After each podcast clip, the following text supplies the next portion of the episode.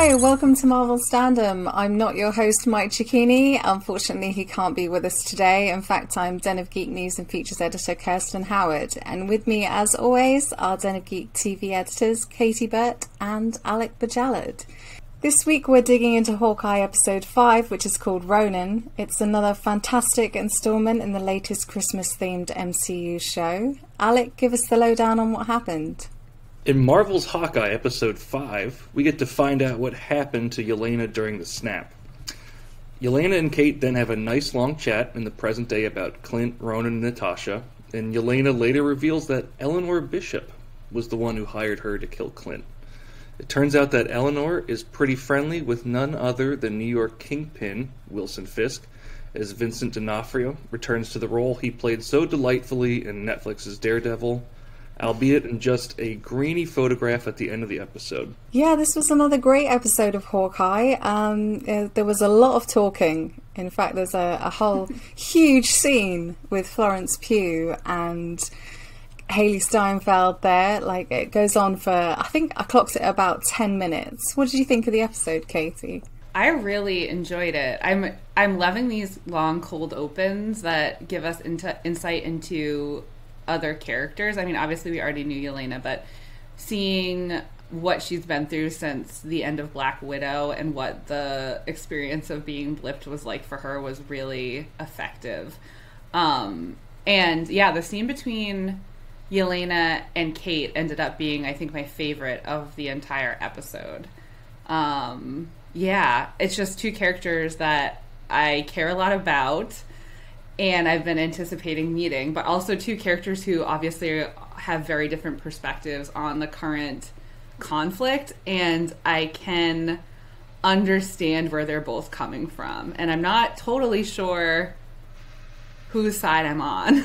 You're right, Kirsten. This one was very talky. Um, which I don't really mind. I will say though that I that that ten minute scene I thought it was acted really well and interesting. Um, I don't know if a lot of the dialogue really grabbed me though. It's one thing when uh, Florence Pugh, whom we all love, is doing a Russian accent amongst characters who are also doing Russian accents in Black Widow. It, it just kind of sticks out a bit here. Just like, why can't poor Florence Pugh have a conversation with Hailee Steinfeld without having to do her, her silly little accent? if uh, yeah. I don't know if either of you watched Killing Eve, but I just can't help but think about Killing Eve. Basically, all through Black Widow and all through this episode, especially with Florence Pugh, another you know British actress doing a Russian accent and having a very devil may care attitude in the process. Yeah, she's basically doing like Villanelle. I don't know. It's it's it's a Villanelle impression. It's I don't know if it's a Russian accent or not. Maybe it is. I don't have a lot of Russians in my day to day life. I did notice in Yelena's sort of dusting or blip, it was so fast. I don't think we've ever seen someone turn to dust and re-emerge so quickly before. Uh, it did seem really odd to me, though, that just after that, the previously on Hawkeye happened afterwards, and I was a bit thrown. Mm-hmm. Was that just my episode on Disney Plus, or did you guys get that too? I did get that, and I did notice it. I I think I liked it because none of that really had anything to do with. I mean, most of it had to do with you know what's happening in the present day and what's happening with Kate and Clint. So it was. I don't know if I've ever seen that before. So it did. It did stand out to me, but I I liked it as a choice. I loved it. I'm I'm a cold open enthusiast, and I'm of the opinion that if you're gonna do a cold open, like it has to be the very first thing that happens. I don't care how much previously on you have to get through. If you want a cold open, cold open, and then and then get down to business. Ostensibly, they could have done a previously on the MCU for the cold open you know, giving us Yelena's backstory from Black Widow. They're just like, no, you. Hopefully, you watched this movie. I hope this isn't the last we've seen of these two together. I mean, in Hawkeye in general, I hope that they're back together again in the future. One thing I really wanted to talk about was how, at this stage, the show really hasn't it's just really not about Hawkeye, or it feels like he's the least interesting character with Yelena and Kate and Echo Um, this has almost become like a, a real female powered show in a way. I don't know whether that was the intention. What do you think? Do you think this is just a, really about sort of letting Clint go into the background and bringing these other characters out? Thematically, it seems to be a show about accountability. And I hope it's a show about accountability in a rewarding way. Not that you can't obviously do that with a lot of different male characters, but I do think that our story language tends to have, you know, and also our real world sometimes, the people who have the most power tend to be men. And they often abuse that power in different ways. And we are often, you know, constructing like women as as the victims, whatever that means. So to it makes sense to me that like a show about accountability would center so many of these kinds of characters, especially women who are often the ones show being shown as the victims and being shown as the people who are hurt, whether that's realistic or not, to to seek accountability or get justice for what they've lost and the, the pain or, and or the trauma they've suffered. I kind of agree with both of your points. Uh, Kayti, to your end about um, women usually being the ones who, who I guess, quote unquote, suffer in these or mm-hmm. sideline characters. Um, I think the fun play on that is Jack, who, by all appearances, I think is a patsy. Like yeah. he he couldn't possibly look more evil. He has this. He's like the chillest patsy as well. Yeah. Like when he's he being he has arrested. like a literal mustache that he can twirl. And he's based on like an existing comic book character. Everything about him screams like I'm important and I'm bad. Uh, but it literally just seems that they hired this very fun actor who is excellent at playing villains just kind of like hang out for five episodes and get arrested and be like, oh, surely there's a mistake here. Um, I love the line. Yeah, there's a mistake. I don't know exactly what it is, but I've never worked a day in my life. as a defense, as a defense definitely it's far more of an ensemble than I thought it would be. Like Jack plays a big role, despite you know it being revealed that he's basically probably nothing.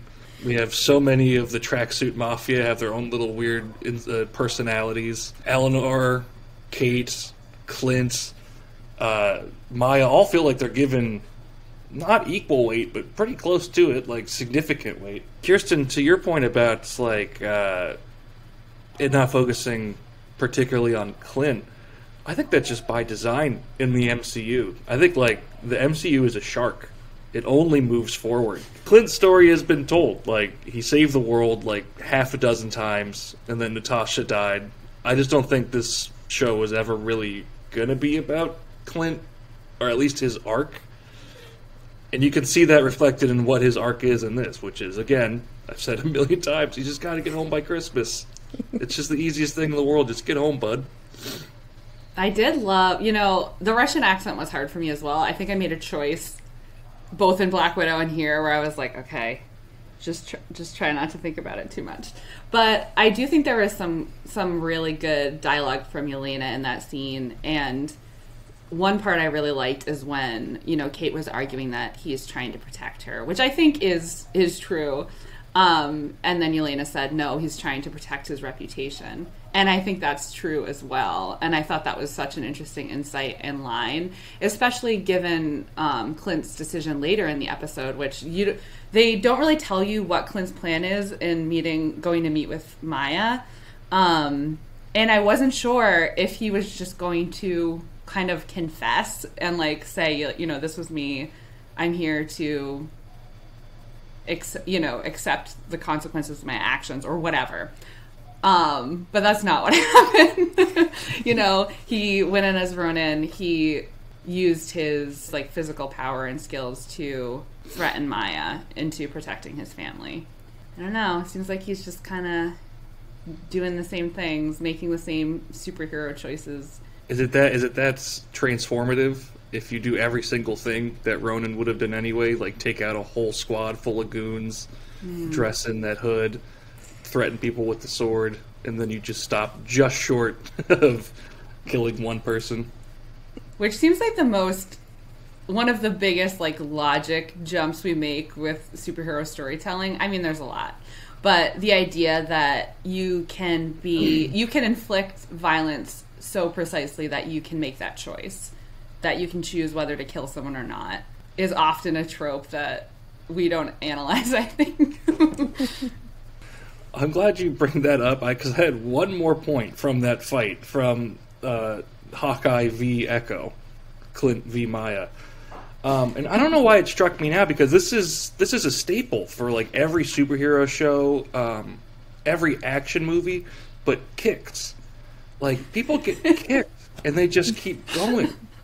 And like 99 times out of 100, like a kick is an end of a fight. Like 100% of like you know, like the psi or like the force generated in a human kick is devastating. It will like just absolutely wreck somebody. But it just like Maya and Clint are just like kicking each other like MMA fighters over and over and over again.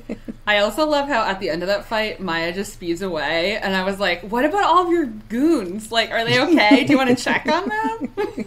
Regarding your kicks and punches must hurt. I think we need to you know, consider Con Air possibly the baseline for uh, when we talk about that stuff. You know, Nicolas Cage punches or a guy at the start of Con Air, and then he goes to prison because he kills him with one punch. And mm. the MCU should just embrace just one punch killing or one kick killing. we don't need all the weapons. Nick Cage set a precedent, and we should we should respect it. It's time we followed it. right. We also got our first glimpse of Vincent D'Onofrio back as Wilson Fisk. I assume they're saving his proper in person appearance for the finale. It was fantastic to get him at the end of this episode. Now that he's in the mix, and considering everyone else who has a target on Hawkeye, what are your finale predictions? I honestly hope that he is not too much of a factor in the finale. Like, I'm fine with him showing up and playing some role, but I also think that there's so many characters that I have become emotionally attached to, either as villains or heroes or something in between within this show. You know, I'd be much more interested in using narrative time to explore Eleanor's motivation and find out more about what her path has been because that was another one of my favorite episodes from this this or favorite scenes from this episode was the mother daughter chat. That confrontation is the one that I'm most curious to see. You know, this show has done such a good job of making everything really personal for the characters. Kingpin is is very personal for Maya, so I think that it makes sense to bring him in in that respect, but I don't I don't want him to take up too much space just because he has such an important Marvel TV history slash comic books history. That's easy for me to say as someone who did not watch Daredevil. Alec, did you watch Daredevil? I watched um, maybe 14 total episodes of Daredevil. Like 10 from season one before I got bored, and then like the Punisher episodes in season two before I got bored. I did watch Spider Man Into the Spider Verse though multiple times, so. I know. God, I some... I love a planet-sized kingpin. That's my favorite thing in the world. the fact that this is a finale is more important than Kingpin. Um, therefore, like Kingpin, I think we'll get a couple of scenes with to tie him into the Eleanor conspiracy or what have you. Um, but the emotional core of what this ending needs to be and likely will be is Kate confronting her mother. Um, one thing I am curious about because we were just talking about the physicality of all this and you know lethal kicks and everything. Um, who's you would think there needs to be a fight of some sort in the finale. Like who is fighting who? I couldn't like. Does Kate's mother? Does I Eleanor mean, have like martial exp- martial arts experience? God, I hope so. I would think Clint and Yelena have to have. I don't know.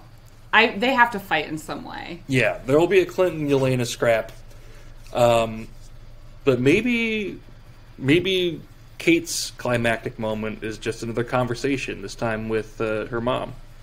What if Kate and Clint fight? That'd be pretty rad. Well, in the trailers, we've seen some clips of Clint in a suit, right? He's wearing a tux or something, and he's getting shot at uh, in what looks like a sort of restaurant or ballroom, or and then we've also seen some clips of Clint and Kate in full purple and black costumes. Uh, it looks like they're surrounded in an ice rink. So I feel like there are going to be some action set pieces in the finale, but I really do hope they don't forget to give us some resolution of the emotional core mm. of the story. And also, it's a lot. It's actually quite a lot to fit into the finale when you consider that the that Laura and the watch and all this stuff that's going on. So I, I completely forgot about the watch. Yeah. yeah. it seems like we're missing one episode. It feels like the finale should be two yes. weeks from now.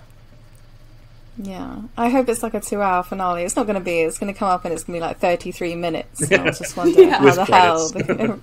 yes, and they're going to nail it. they use the word superhero a lot in this show. Can anybody recall how often they use that, if at all, throughout the rest of the MCU? Because like we call them superheroes because we have comic books that are have super heroic people in them with superpowers, but Clint's just a guy. He doesn't have any supernatural abilities, but he hangs out with superheroes. He's a superhero.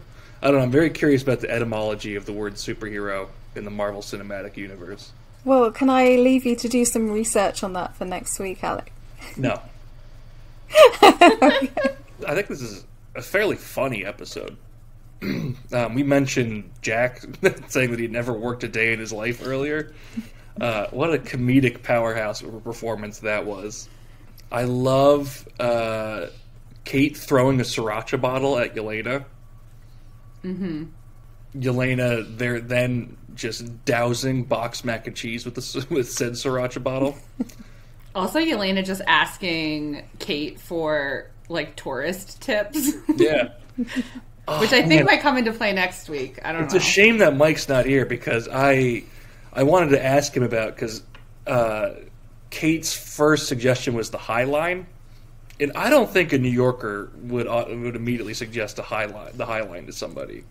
I just want to say my favorite line of the episode is. Um, yeah, I know what boxed mac and cheese tastes like. Okay, I know it's, I know it's delicious. Funny episode. Thumbs up. There was also a connection to Spider Man No Way Home in there.